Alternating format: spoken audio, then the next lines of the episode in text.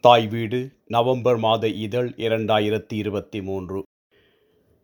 ஈழமண்ணில் இந்திய இராணுவம் நூல்வழி பதிவுகள் பகுதி ஐந்து. எழுத்துருவாக்கம் என் செல்வராஜா குரல் வடிவம் கு. பிரபு. இந்திய இராணுவ ஆக்கிரமிப்பு கால மரணங்களின் பதிவுகள்.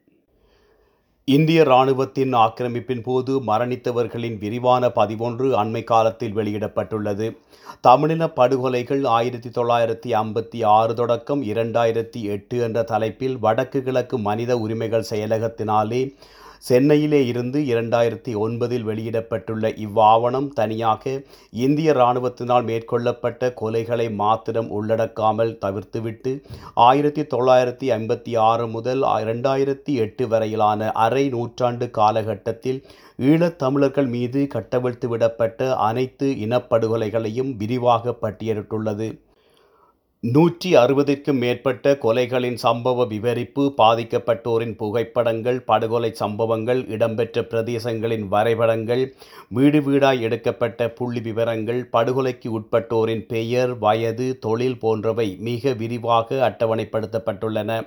இரண்டாயிரத்தி ஒன்பதில் அயர்லாந்து டப்ளிங் நகரிலே நடைபெற்ற படுகொலைகள் குறித்த மாநாட்டிலே நீதிபதிகளால் நம்பிக்கைக்குரிய ஆவணமாக ஏற்றுக்கொள்ளப்பட்ட ஆங்கில நூலின் தமிழ் வடிவம் இது என்பது குறிப்பிடத்தக்கது.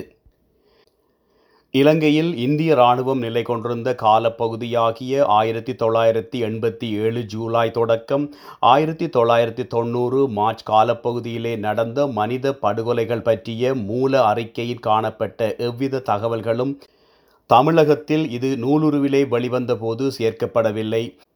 இது இந்த நூலின் நம்பகத்தன்மையை கேள்விக்குள்ளாக்குகின்றது. இந்நூலின் நூற்றி பதினாறாம் பக்கத்திலே காணப்பட்டும் ஐம்பத்தி நாலாவது பதிவு இருபத்தி ஒன்பது ஐந்து ஆயிரத்தி தொள்ளாயிரத்தி எண்பத்தி ஏழில் அல்வாய் வீவிலந்த முத்துமாரியம்மன் ஆலயத்தில் இலங்கை இராணுவத்தினால் மேற்கொள்ளப்பட்ட செல்வீச்சு பற்றியதாக உள்ளது. நூற்றி இருபதாவது பக்கத்தில் தொடரும் ஐம்பத்தி ஐந்தாவது பதிவு இருபத்தி மூன்று ஐந்து ஆயிரத்தி தொள்ளாயிரத்தி தொண்ணூறிலே ஸ்ரீலங்கா இராணுவ தாக்குதலுக்குள்ளாகிய கிழக்கு பல்கலைக்கழக படுகொலைகளை பற்றிய விவரிக்கின்றது. ஆக இந்திய இராணுவ காலத்திலே பொதுமக்கள் மீதான தாக்குதல்களோ அவர்களால் மேற்கொள்ளப்பட்ட எந்த ஒரு படுகொலைகளோ பதிவுக்குள்ளாக்கப்படவில்லை. இத்தகைய திட்டமிட்ட தவிர்ப்புகளாலே இந்நூலின் உள்ளடக்கம் பற்றிய நம்பகத்தன்மை கேள்விக்குள்ளாக்கப்பட்டுள்ளது. இந்திய இராணுவ ஆக்கிரமிப்பு கால மரணம் ஒன்றை பதிவாக்கிய மற்றுமொரு நூல் தம்பி ஜெயத்திற்கு என்ற பெயரிலே ஈழத்து கவிஞர் காசி ஆனந்தன் அவர்களால் எழுதப்பெற்று சென்னையிலிருந்து சுமார் இருபத்தி ஒரு ஆண்டுகள் கழிந்த நிலையிலும் டிசம்பர் இரண்டாயிரத்தி ஒன்பதில் மனதில் பொதிந்திருந்த உணர்வுகள் மழுங்கா நிலையில் எழுதப்பட்டிருந்தது. இந்திய அமைதி காக்கும் படையின் சுற்றி வளைப்பின் போது அதிலே அகப்பட்டு விடுதலை புலிகளின் அமைப்பின் இயக்க விதிகளுக்கு அமைய சயனைட் நஞ்சருந்தி பத்து ஒன்பது ஆயிரத்தி தொள்ளாயிரத்தி எண்பத்தி எட்டில் மடிந்தவர் கவிஞர் காசி ஆனந்தரின் சகோதரரான சிவஜெயம் என்ற இயற்பெயர் கொண்ட மேஜர் சந்திரன். இந்நூல் வீரமரணம் அடைந்த போராளியான மேஜர் சந்திரனுக்கு அவரது தமையனார் காசி ஆனந்தன் எழுதிய கண்ணீர் கடிதமாக அமைகின்றது. இது வெறும் கடிதமாக அல்லாமல் ஒரு ஈழ விடுதலை போராளியின் குடும்ப வரலாறு அவன் சார்ந்த ஒரு விடுதலை போராட்டத்தின் வரலாறு என விரிகின்றது. ஈழத்தின் அறவழி போராட்டத்தின் முடிவிலே வெடித்த புலிகளின் மரவழி போராட்டத்தின் தொடக்க வரலாற்று பதிவு இதுவென்றால் மிகையாகாது. தம்பி ஜெயத்திற்கு கடிதம் இரண்டு என்ற மற்றொரு நூல் கவிஞர் காசி ஆனந்தனால் எழுதப்பட்ட மேற்கொண்ட நூலின் இரண்டாம் பாகமாக ஜனவரி இரண்டாயிரத்தி பதினேழில் கேளம்பாக்கம் காசி ஆனந்தன் குடில் வெளியீடாக வெளியிடப்பட்டிருந்தது. இந்திய அமைதி காக்கும் படையின் சுற்றி வளைப்பின் போது மரணத்தை தழுவிய மேஜர் சந்திரனுக்கு அவரது தமையனார் காசியானந்தன் எழுதிய இரண்டாவது கண்ணீர் கடிதமாக அமைகின்றது. இந்தியாவை தமிழீழத்தின் பக்கம் இறுக அணைத்து கொண்டு தமிழீழ விடுதலை போரை முன்னெடுக்க வேண்டிய இன்றியமையா தேவையை இக்கடிதம் வலியுறுத்துகின்றது. அடக்குமுறையாளரான சிங்கள இனவரி ஆட்சியாளர்களிடமிருந்து விடுதலை பெற்று இறையாண்மையுள்ள தமிழீழ அரசை நிறுவுவதே தமிழீழ மக்கள் எதிர்பார்க்கும் ஒற்றை தீர்வு என அழுத்தமாக சொல்லுகின்றார் கவிஞர். இந்திய அமைதி காக்கும் படையினர் ஈழமண்ணிலே ஊடுருவியதால் ஏற்பட்ட விளைவுகளின் வடுக்கள் பல அழியாது பல இதயங்களில் இன்றும் நிலை கொண்டுள்ளன.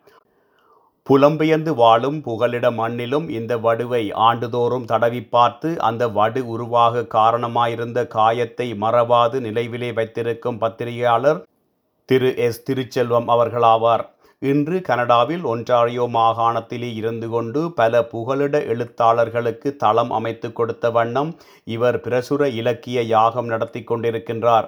ஆயிரத்தி தொள்ளாயிரத்தி தொண்ணூற்றி ஒன்பதில் அவரது பதிப்பகத்தால் கனடாவிலே இருந்து வெளியிடப்பட்ட தமிழன் கனவு என்ற வீணை மைந்தனின் நூலுக்கு அவர் வழங்கிய அகவுரையிலே இருந்து அவரது வரிகளிலே இவ்வுணர்வினை சித்தரிக்க முனைகின்றேன். இலங்கையில் தமிழர்களுக்கு பாதுகாப்பு வழங்கவென அமைதிப்படை என்று தனக்கு தாமே நாமம் சூட்டிக்கொண்டு வந்தது இந்திய இராணுவம். அது ஆயிரத்தி தொள்ளாயிரத்தி எண்பத்தி ஏழாம் ஆண்டு முதலாவதாக அவர்கள் வேட்டு வைத்தது பத்திரிகை சுதந்திரத்திற்கே. யாழ்ப்பாணத்திலிருந்து வெளிவந்த முரசொலி பத்திரிகை அலுவலகம் குண்டு வைத்து முற்றாக தகர்க்கப்பட்டது. அதன் பிரதம ஆசிரியராக இருந்த நான் கைது செய்யப்பட்டு வாரக்கணக்காக சிறை வைக்கப்பட்டேன். இரு வருடங்களின் பின்னர் தமது கைப்பொம்மைகள் மூலம் என்னை கொல்வதற்காக இந்திய இராணுவம் விரித்த வஞ்சக வலையிலே அகிலன் எனது வாரிசு தனது உயிரை பறிகொடுத்தான். இந்த வருடம் மே மாதம் பத்தாம் திகதி அகிலனின் பதினைந்தாவது ஆண்டு நினைவு அனுஷ்டிக்கப்படுகின்றது. இவ்வரிகளினூடாக ஒரு ஈழத்தமிழனின் பாதிப்பின் வலி உணரப்படுகின்றது. நினைவுகளில் அகிலன் என்ற நினைவு மலர் திரு எஸ் திருச்செல்வம் அவர்களை தொகுப்பாளராக கொண்டு கனடா அகிலன் அசோசியேட்டர்ஸ் வெளியீடாக மே ஆயிரத்தி தொள்ளாயிரத்தி தொண்ணூற்றி ஒன்பதில் வெளிவந்திருந்தது. பத்திரிகையாளர் திரு எஸ் திருச்செல்வத்தின் புதல்வன் அகிலன் கடத்தி செல்லப்பட்டு கொலை செய்யப்பட்ட துன்பியல் சம்பவம் நிகழ்ந்து பத்தாவது ஆண்டு நினைவாக பத்து ஐந்து ஆயிரத்தி தொள்ளாயிரத்தி தொண்ணூற்றி ஒன்பது அன்று அகிலன் பற்றிய அவ்வப்போது கிடைத்த விடயதானங்களை சேர்த்து தொகுத்து வெளியிடப்பட்ட நினைவு மலர் இதுவாகும். ஈழப்போரின் துர்ப்பாக்கியமானதொரு காலகட்டத்தின் வரலாற்று பதிவாக இந்நூல் அமைகின்றது. லண்டனிலே தற்போது வாழும் ஈழத்து பத்திரிகையாளர் திரு இ கே ராஜகோபால் திருச்செல்வம் தம்பதியினரின் நெருங்கிய குடும்ப நண்பராவார். அகிலன் நினைவாக எழுந்த மேற்படி நூலின் தனது நினைவு பூக்களை ராஜகோபால் அவர்கள் பதிந்திருந்தார். அதிலிருந்து சில துளிகளை பதிவு செய்வது பொருத்தமானதாக இருக்கும். அகிலன் படிப்பு விளையாட்டு எழுத்து சமூக பணி என்று எல்லாவற்றிலும் முதன்மையானவனாக துள்ளி வளர்ந்த இளசு இவன் உயர் லட்சியங்களுடன் உருவான உன்னதமானவன். பெற்றோருக்கு ஒரே பிள்ளை அப்பா இனப்பெற்று மிகுந்த நாடறிந்த மூத்த பத்திரிகையாளர் அம்மா சமூகப்பெற்று மிகுந்த நல்லதொரு பாடசாலை ஆசிரியை. இந்த மாதம் ஐந்தாம் திகதி அவனது முப்பத்தி நான்காவது பிறந்த நாள். இந்த மாதம் பத்தாம் திகதி அவன் பதினைந்தாவது நினைவு தினம். உலக பிரவேசமும் பிரியாவிடையும் அகிலனுக்கு ஒரே மாதம். இந்திய இராணுவம் அமைதிப்படை என்ற பெயருடன் தமிழீழத்திற்குள் காலடி வைத்த வேளையிலே அதன் முகமூடியை கிழித்து சுயரூபத்தை தமிழ் மக்களுக்கு காட்டியவர் அகிலனின் அப்பா. அதனால் அவர் ஆசிரியராக இருந்து நடத்திய முரசொலி பத்திரிகை நிறுவனத்தின் கட்டடம் அவர்களது குண்டு தாக்குதலால் செயலிழந்தது. இது ஆயிரத்தி தொள்ளாயிரத்தி எண்பத்தி ஏழு அக்டோபர் பத்தாம் தேதி காலையிலே இடம்பெற்றது. அடுத்த கட்டம் அகிலன் அப்பாவின் சிறைவாசம். யாழ்கோட்டை மறியல் சாலையில் இந்திய இராணுவத்தின் விருந்தாளியாக எண்பத்தி ரெண்டு நாட்களை கழித்தார். இவை எதிலுமே நிம்மதி பெறாத இந்திய இராணுவம் அவர்களின் அருடிவரர்களாக செயற்பட்ட துரோக குழுவினருடன் சேர்ந்து ஆயிரத்தி தொள்ளாயிரத்தி எண்பத்தி ஒன்பதாம் ஆண்டு மே பத்தாம் நாள் அகிலன் அப்பாவை கொலை செய்ய திட்டம் தீட்டினர்.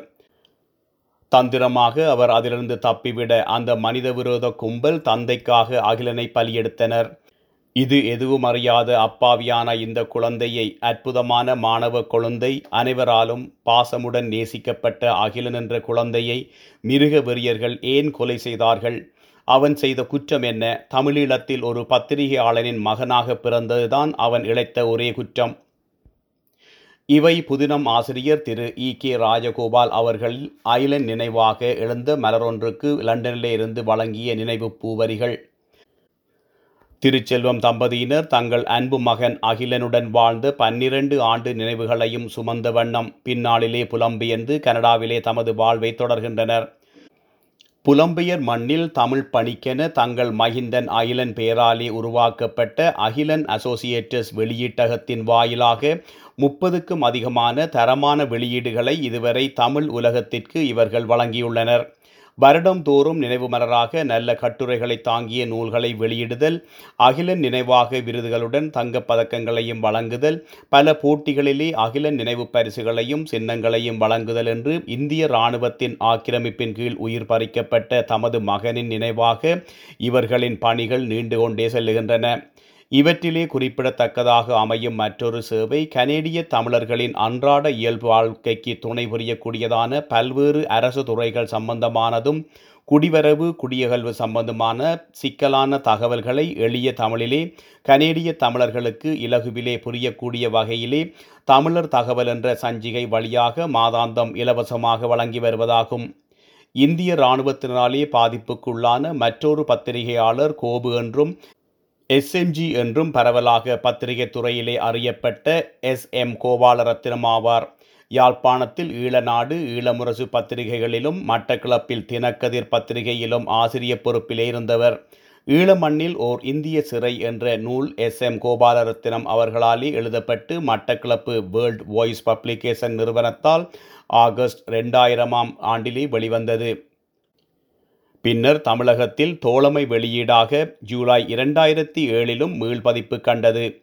நவம்பர் ஆயிரத்தி தொள்ளாயிரத்தி எண்பத்தி ஒன்பது முதல் தமிழகத்தின் ஜூனியர் விகடனில் தொடராக வெளிவந்த இக்கட்டுரை தொடர் பலத்த அதிர்வினை தமிழக மண்ணிலே அவ்வேளையில் ஏற்படுத்தியிருந்தது. இந்திய அமைதிப்படை பற்றிய மாயையை ஓரளவு நீக்கிய வலிமை இத்தொடருக்கு இருந்தது. இந்நூலின் இந்திய அமைதிப்படையினராலே கைது செய்யப்பட்டதன் பின்னரான இரண்டு மாத சிறை அனுபவம் இதில் கூறப்பட்டுள்ளது. கைது செய்யப்பட்டதிலிருந்து விடுதலையாகும் வரை நடந்த நிகழ்வுகள் சிறையிலே சந்தித்தவர்கள் அவர்களிடமிருந்து கேட்டறிந்தவை அனைத்துமே இந்நூலில் பதிவாகியுள்ளன. நன்றி.